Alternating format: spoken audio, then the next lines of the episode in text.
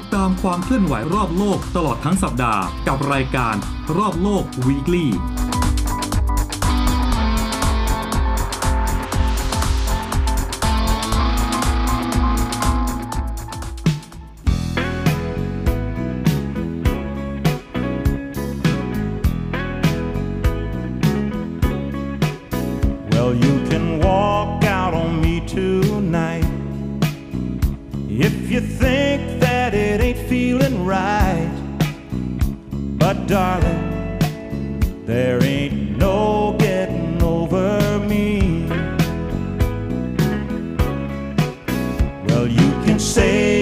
you need to be free,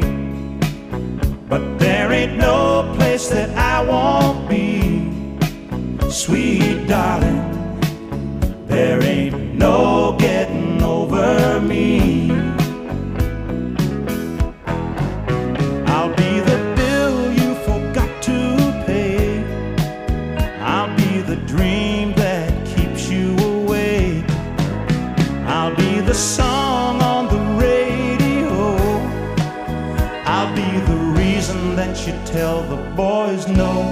you know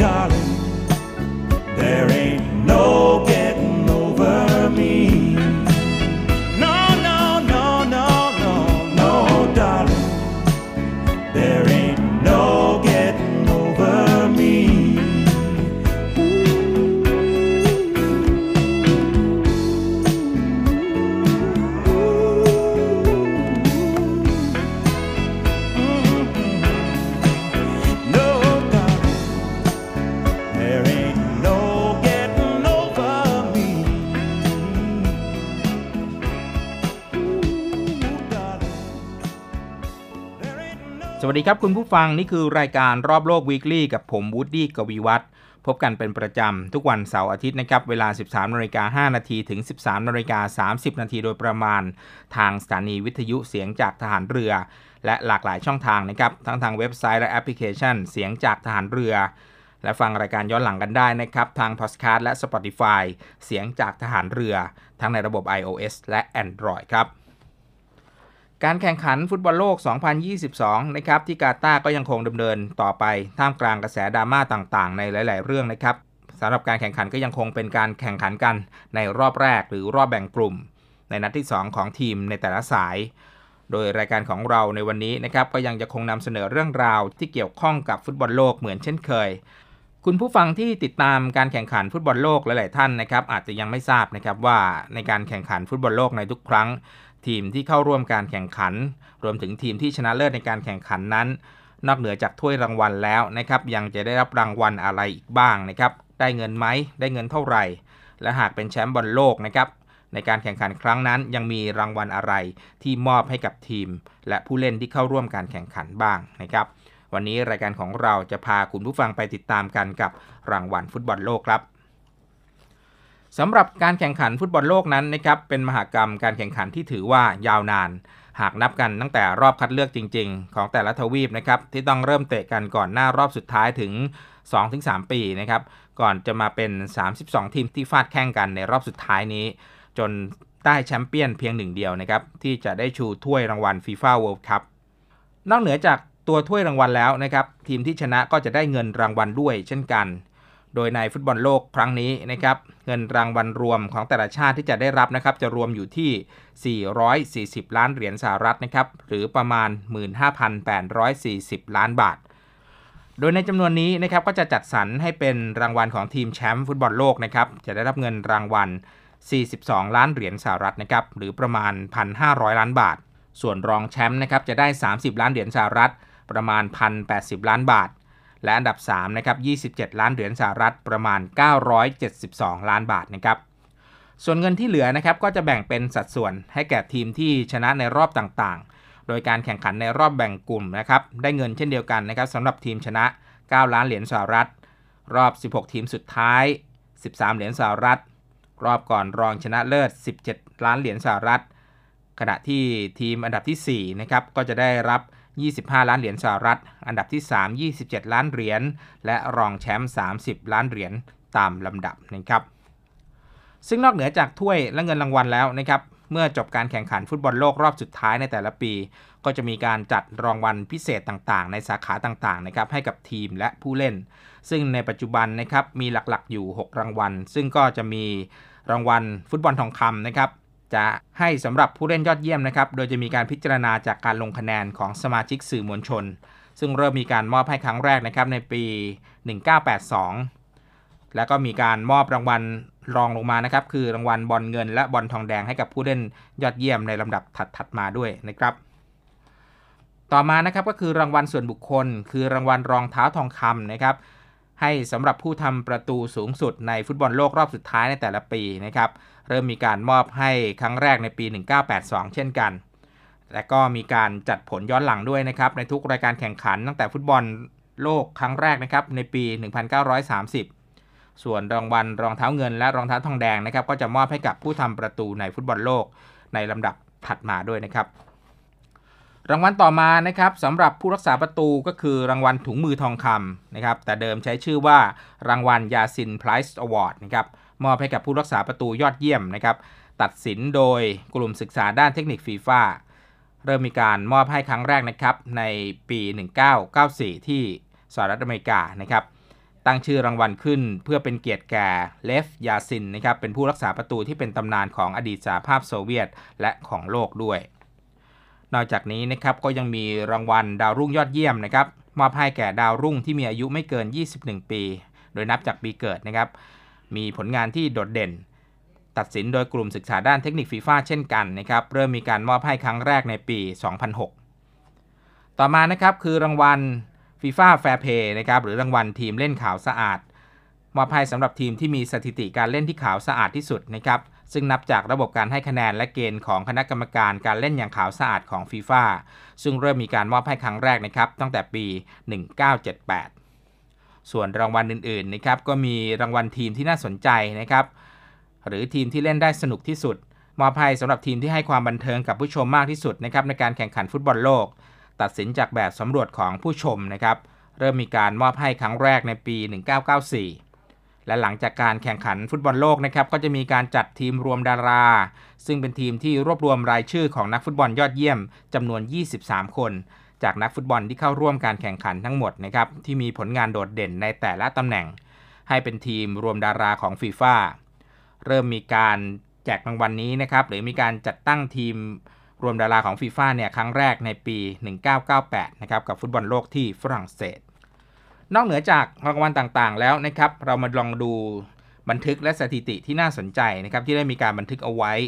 โดยในส่วนของนักฟุตบอลที่เข้าร่วมการแข่งขันฟุตบอลโลกจำนวนครั้งสูงสุดนะครับถูกบันทึกเอาไว้มี 2 คน นั่นก็คืออันโตนิโอ การ์บาฆาลจากเม็กซิโกนะครับเข้าร่วมฟุตบอลโลกถึง 5 ครั้ง ในช่วงตั้งแต่ปี 1950 จนถึง 1966 และโลธาร์ มัทเธอุสนะครับเข้าร่วมการแข่งขันฟุตบอลโลก 5 ครั้งเช่นกัน ในช่วงปี 1982 และ 1998 นะครับ ในนามทีมชาติเยอรมัน โดยมัทเธอุสนะครับลงเล่นในสนามของฟุตบอลโลกนะครับสูงสุดในจำนวนนัดก็คือ 25 นัด ขณะที่เปเล่จากบราซิลนะครับเป็นผู้เล่นคนเดียวที่ได้รับเหรียญจากฟุตบอลโลกถึง 3 ครั้ง ในปี 1958 1962 และ 1970แล้วก็มีผู้เล่นคนอื่นอีก 20 คนนะครับ ได้รับเหรียญจากการชนะเลิศติดต่อกัน 2 ครั้ง ขณะที่ฟรานซ์เบเกนบาวเออร์จากเยอรมนีนะครับเป็นผู้เล่นคนเดียวที่ได้ลงแข่งในทีมรวมดาราถึง 3 ครั้ง ระหว่างปี 1966 ถึง 1974 และยังเป็นผู้เล่นคนเดียวนะครับที่ได้รับเหรียญรางวัลทั้ง 3 แบบก็คือเหรียญทองเหรียญเงินและเหรียญทองแดงนะครับก็คือได้มาแล้วในทุกอันดับนะครับตั้งแต่แชมป์รองแชมป์แล้วก็ลำดับที่3นะครับ สำหรับผู้เล่นทำประตูสูงสุดในฟุตบอลโลกนะครับก็คือมิโลสลาฟโครเซจากเยอรมนีนะครับทำประตูได้ 16 ประตูนะครับตั้งแต่ช่วงปี 2002 ถึง 2014 รองลงมาก็คือโรนัลโดจากบราซิลนะครับทำประตูได้ 15 ประตูในช่วงปี 1994 ถึง 2010 ผู้เล่นที่ทำประตูได้อันดับที่3นะครับก็คือแกร์ด มุลเลอร์นะครับจากเยอรมนีตะวันตก ตั้งแต่ช่วงปี 1970 ถึง 1974 นะครับ ทำได้สูงสุด 14 ประตูสำหรับผู้เล่นที่ทำประตูได้เป็นอันดับที่ 4 นะครับก็คือจุสต์ ฟงแตนจากประเทศฝรั่งเศส ในสถิตินี้นะครับเขาเป็นผู้ทำสถิติทำประตูสูงสุดในฟุตบอลโลกครั้งเดียวก็คือ 13 ประตูนะครับในการแข่งขันฟุตบอลโลกปี 1958 นั่นเอง ในขณะที่มาริโอ ซากาโล จากบราซิลนะครับและฟรานซ์ เบคเคนบาวเออร์จากเยอรมนีตะวันตกนะครับเป็น 2 คน ที่ได้แชมป์ฟุตบอลโลกในฐานะผู้เล่นและหัวหน้าโค้ช โดยซากาโลนะครับได้แชมป์โลกในฐานะผู้เล่นในปี 1958 แล้วก็ 1962 นะครับ และในฐานะหัวหน้าโค้ชในปี 1970 ขณะที่เบคเคนบาวเออร์นะครับชนะในฐานะผู้เล่นในตำแหน่งกัปตันทีมในปี 1974 และในฐานะหัวหน้าโค้ชนะครับในปี 1990 และสุดท้ายนะครับ วิตโตริโอปอซโซนะครับ เป็นโค้ชคนเดียวนะครับ ที่ทำทีมชนะในการแข่งขันฟุตบอลโลกได้ 2 ครั้งติดต่อกัน ก็คือในปี 1934 และ 1938 ในนามทีมชาติอิตาลีนั่นเองครับ และในบรรดาทีมชาติทั้งหมดนะครับ ทีมชาติเยอรมนีเป็นทีมที่มีจำนวนนัดในการลงแข่งขันฟุตบอลโลกรอบสุดท้ายมากที่สุดนะครับก็คือ 99 นัด และทำประตูในฟุตบอลโลกมากที่สุดอยู่ที่ 224 ประตูนะครับ เดี๋ยวพักฟังเพลงกันอีกสักครู่นะครับเดี๋ยวกลับมาในช่วงหน้ากับสรุปข่าวรอบโลกครับ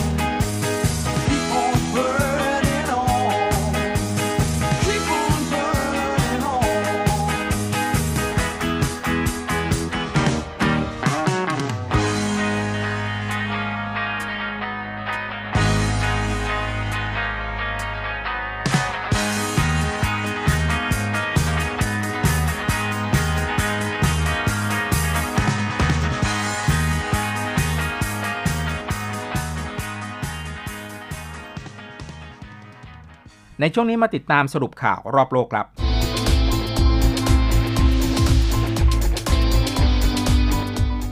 เกิดเหตุแผ่นดินไหววัดความรุนแรงได้ 6.1 แมกนิจูด ในพื้นที่ทางตะวันตกเฉียงเหนือของตุรกี ในจังหวัดดิสแกร์ซึ่งตั้งอยู่ริมทะเลดำห่างจากนครอิสตันบูล เมืองใหญ่ที่สุดของตุรกีไปทางตะวันออกราว 170 กิโลเมตร โดยแรงสั่นสะเทือนสร้างความเสียหายและมีอาคารพังทลาย โดยมีรายงานผู้ได้รับบาดเจ็บอย่างน้อย 35 คน โดยจุดศูนย์กลางของแผ่นดินไหวอยู่ลึกลงไปใต้พื้นดิน 3.9 กิโลเมตร ขณะที่ศูนย์แผ่นดินไหววิทยายุโรปเมดิเตอร์เรเนียนรายงานว่า หลังเกิดแผ่นดินไหวครั้งแรก ก็มี aftershock ตามมาวัดความรุนแรงได้ 3.9 แมกนิจูด เกิดขึ้นอีกกว่า 70 ครั้ง ทั้งนี้ในช่วงไม่กี่วันที่ผ่านมา ได้เกิดแผ่นดินไหวขึ้นอย่างต่อเนื่องในหลายพื้นที่ ตั้งแต่แผ่นดินไหวที่เกาะชวาของอินโดนีเซีย เมื่อวันจันทร์ที่วัดความรุนแรงได้ 5.6 แมกนิจูด ตามด้วยแผ่นดินไหวที่หมู่เกาะโซโลมอนที่ 7.0 แมกนิจูด และยังเกิด after shock ตามมาอีกหลายครั้ง สภาดูมาของรัสเซียลงมติเป็นเอกฉันท์ให้ต่ออายุกฎหมายต่อต้านกลุ่มบุคคลที่มีความหลากหลายทางเพศ หรือ LGBT ฉบับล่าสุด ที่กำหนดให้การส่งเสริมแนวคิดรักร่วมเพศผ่านช่องทางใด ๆ รวมทั้งหนังสือ ภาพยนตร์และสื่อออนไลน์ เป็นเรื่องผิดกฎหมายและมีโทษหนัก อย่างไรก็ตามก่อนหน้านี้มีความพยายามของนายแอนโทนีบริงเกนรัฐมนตรีต่างประเทศของสหรัฐอเมริกา ที่ได้เรียกร้องให้รัสเซียเพิกถอนกฎหมายต่อต้าน LGBT ฉบับนี้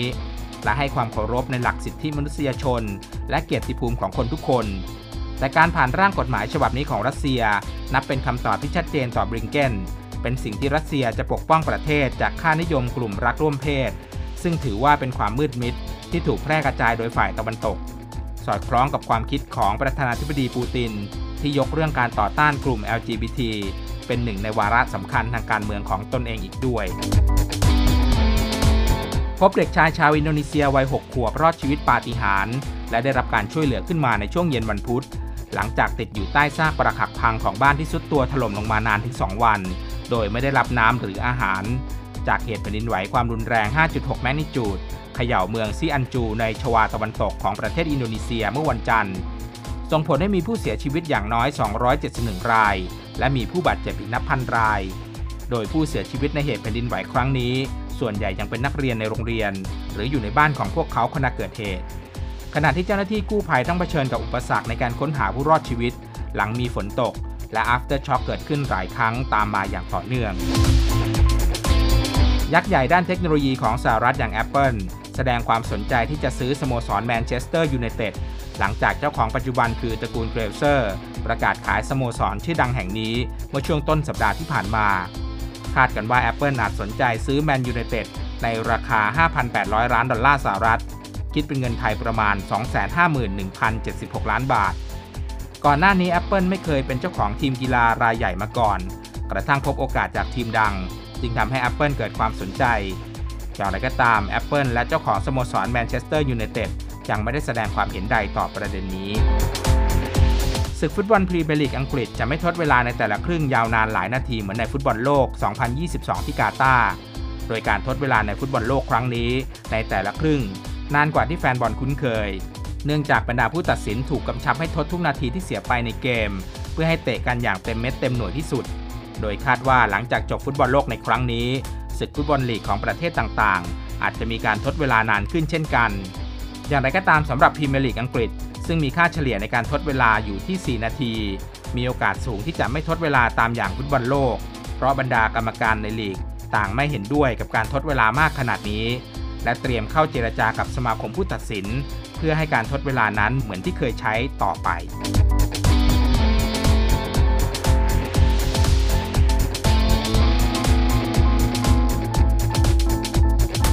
และทั้งหมดก็คือรอบโลก Weekly กับวูดดี้กวีวัฒน์ในวันนี้ อย่าลืมนะครับ รายการของเราออกอากาศทุกวันเสาร์อาทิตย์นะครับในช่วงเวลา 13นาฬิกา5นาทีถึง 13นาฬิกา30นาทีโดยประมาณหลังข่าวต้นชั่วโมงนะครับทางสถานีวิทยุเสียงจากทหารเรือ และหลากหลายช่องทางนะครับทั้งทางเว็บไซต์และแอปพลิเคชัน เสียงจากทหารเรือ และรับฟังรายการย้อนหลังกันได้นะครับ ทางพอดแคสต์และ Spotify เสียงจากทหารเรือ ทั้งในระบบ iOS และ Android นะครับสำหรับวันนี้นะครับต้องลาคุณผู้ฟังทุกท่านไปก่อนนะครับ กลับมาพบกันได้ใหม่อีกครั้งกับผมวูดดี้กวีวัฒน์ในวันเสาร์อาทิตย์หน้านะครับ เวลาเดียวกันนี้ วันนี้ลาไปด้วยเพลงเพราะๆเพลงนี้นะครับ แล้วกลับมาพบกันในสัปดาห์หน้าสำหรับวันนี้ สวัสดีครับ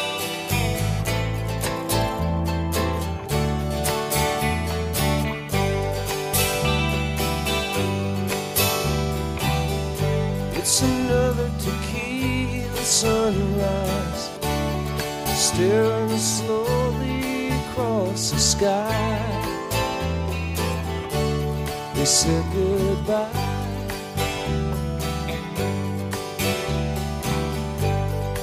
He was just a hired hand, working on a dream he planned to try the days go by.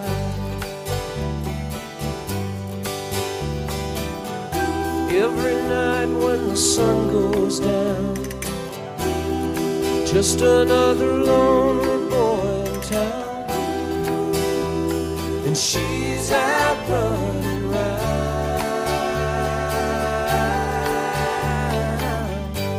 She wasn't just another woman. And I couldn't keep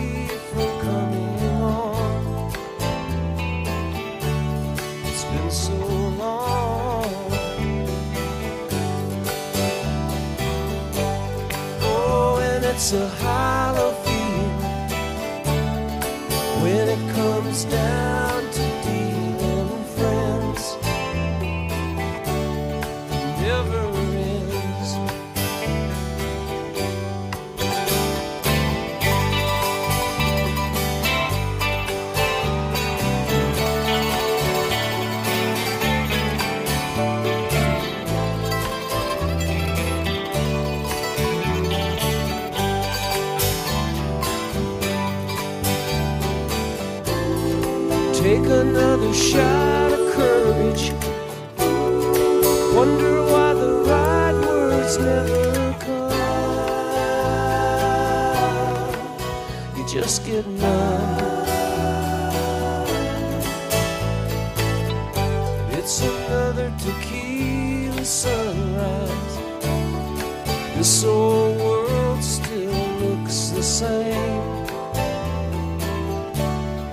的路